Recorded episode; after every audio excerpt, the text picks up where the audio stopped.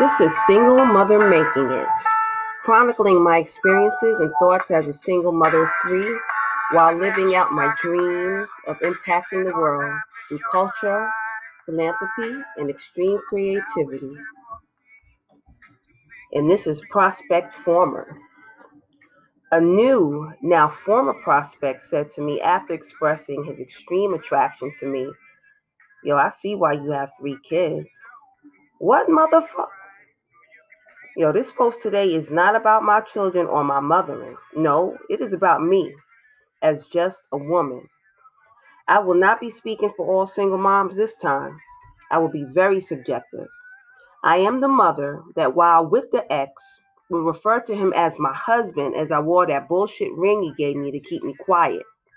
Yes, I would place my groceries on the belt and make sure that the ring was visible while I had my children in tow buying groceries. My first two children are nine years apart on purpose. Being a single mother of three children was nothing I ever aspired to be.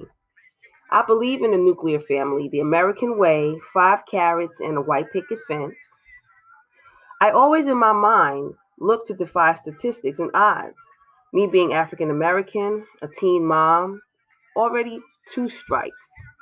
I had the nerve, though, to have my first son three weeks before my high school graduation. And yes, I breastfed him right there with my cap and gown when he got hungry. Newborns don't even care about graduation ceremonies. so, six months later, I entered community college. Seven years later, I received my undergrad degree. It took me four years of finally deciding that I needed to go another three to go ahead and get this degree. And it took me that long between parenting, part time jobs, and not knowing what the hell I was doing. I still made it though. And then my mama died eight months later after I graduated. One year after that, I conceived my second child. I was celibate between the first two children. No wonder my third came right behind the second. Mama wasn't used to getting it on the regular like that. Well, the point of this rant is that I value family and the look of family. I have an ideal in my mind what a model family should be. Not perfect or without fault, but model.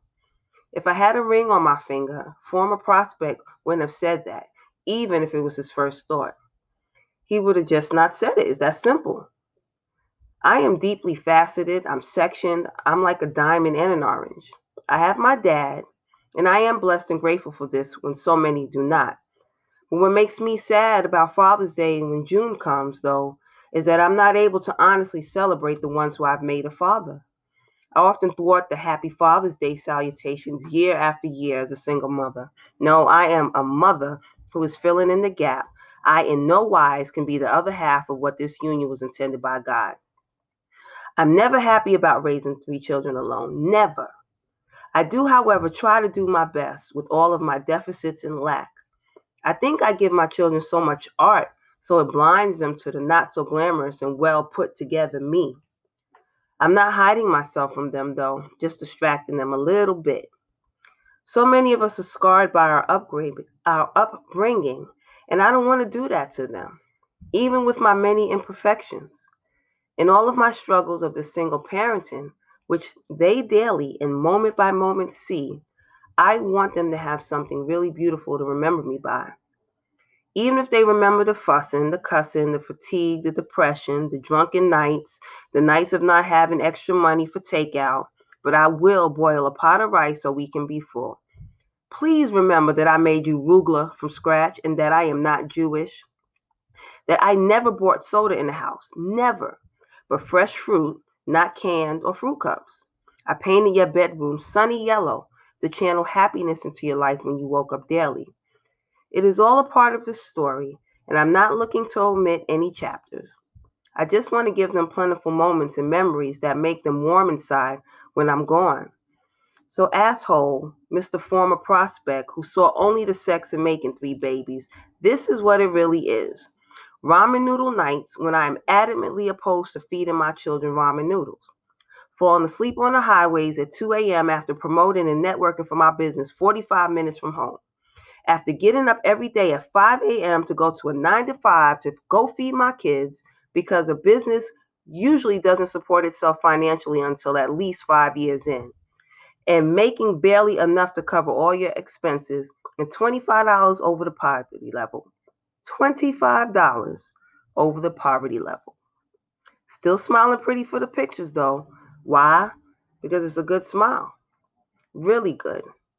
And one day though, I will join with someone who sees all of me and fits right in.